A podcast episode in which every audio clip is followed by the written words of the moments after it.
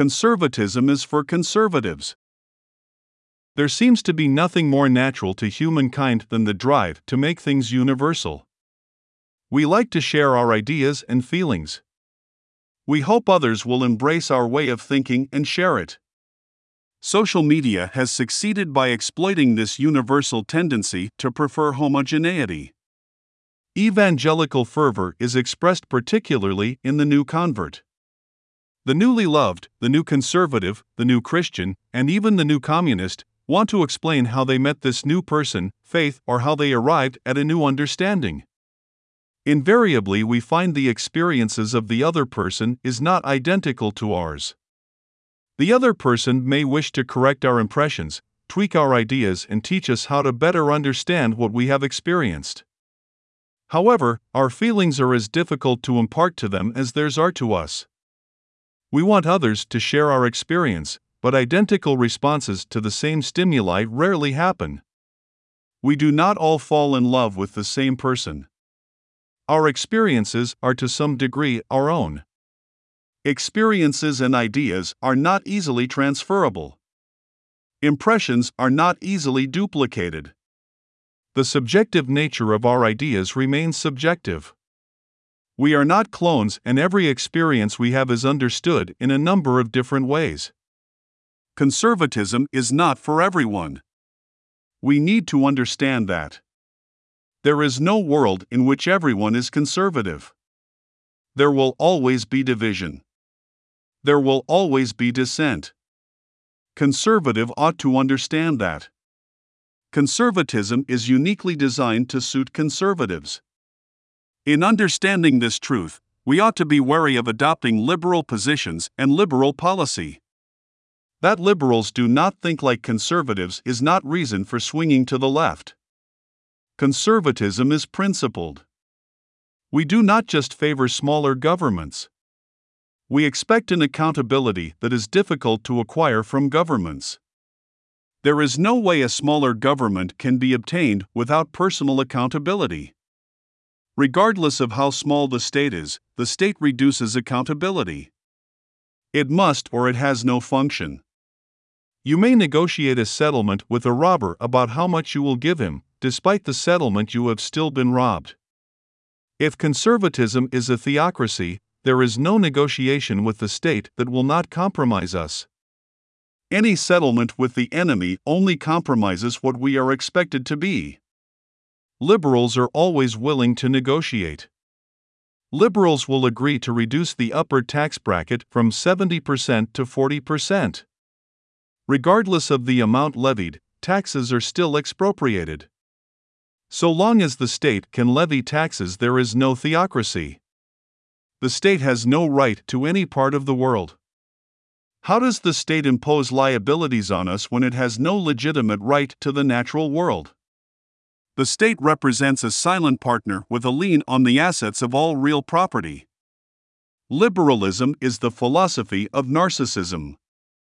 Freedom is a code for entitlement. Rights are attached to existence. No one has to work for their rights.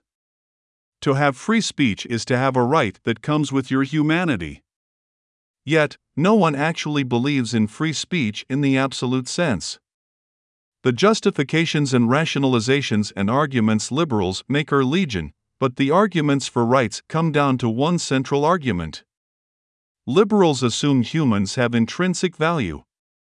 All social justice is grounded in the hypothesis that all humans are entitled to the same basic rights. Social justice means the state is justified in transferring wealth from those who have more than they are entitled to to those who have less. Conservatives are persons who reject the narcissistic narrative. Conservatives do not think they are entitled to what others have. At the same time, conservatives have bought into the liberal narratives on rights. However, the kind of rights conservatives subscribe to differs somewhat from those the left claim. Rights for conservatives are voiced as negative rights, whereas liberals believe in positive rights. Negative rights mean no one owes us anything. If we want something conservatives believes it must be worked for. The person who created the thing taken must be paid market value for it. This is why the mechanism of the market are important to conservatives. Negative rights mean we are protected from the expropriations of liberals. At the same time, it is difficult to have a negative right without an implicit positive right.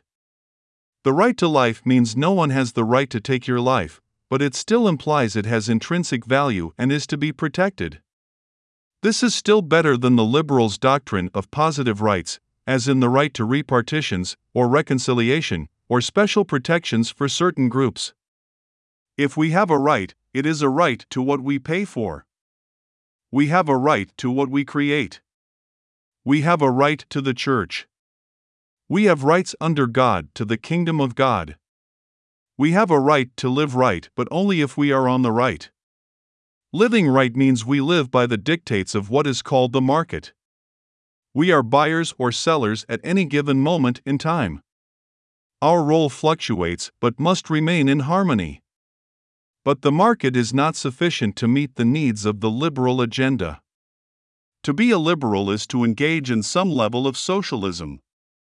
If there is no social justice guided by a social agenda, we do not have liberalism and there is no debt. Freedom is a physical condition, not mental. When liberals talk about freedom, they are talking about a physical condition. This is why the idea of freedom is tied up with prosperity and being liberated from the constraints of market accountability. Freedom in the liberal utopia means never having to pay the costs of what we do. To be free physically requires resources. One is not free if the resources you need are owned by another person. Ownership is a word that corresponds with having resources under your control. So, freedom is deeply concerned with the issue of ownership and who owns what. Managers are not owners, they are subject to the owner. The power of the manager is derived from his control over property owned by someone else. Managers are subjects who have administrative control over a portion of an owner's estate. Most people are subjects. Their property and power is derived from higher authority, usually the state. Liberals' understanding freedom puts them under the authority of a state. This suggests that freedom is not an ideal one ought to seek. But if not, what is the first order principle? It's a question many philosophers have discussed. Mankind must be right. There is only one right, which is the theocratic right. To be right is to be good, and to be good is to have value. To have value, we have to create it. To be right is to have value. If good and truth is known and knowable, it is also predictable. There has to be a right if there is a right. If we know what is good and we all seek the good and the right, we all ought to know what each of us will choose if and when we choose right.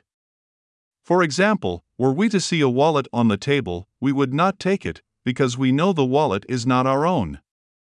And this goes for everyone on the right. A product that is in its raw state has less value than a more refined product. The refined product has been processed processed products are more usable and therefore has more value. To measure good is to measure that which is good, which is the value added or what is called equity. Equity is the value we add to an asset. No person creates assets, so the value of an asset is not considered when calculating equity. Equity is the value we add to assets. This is computable and provides a quantifiable definition of what is good.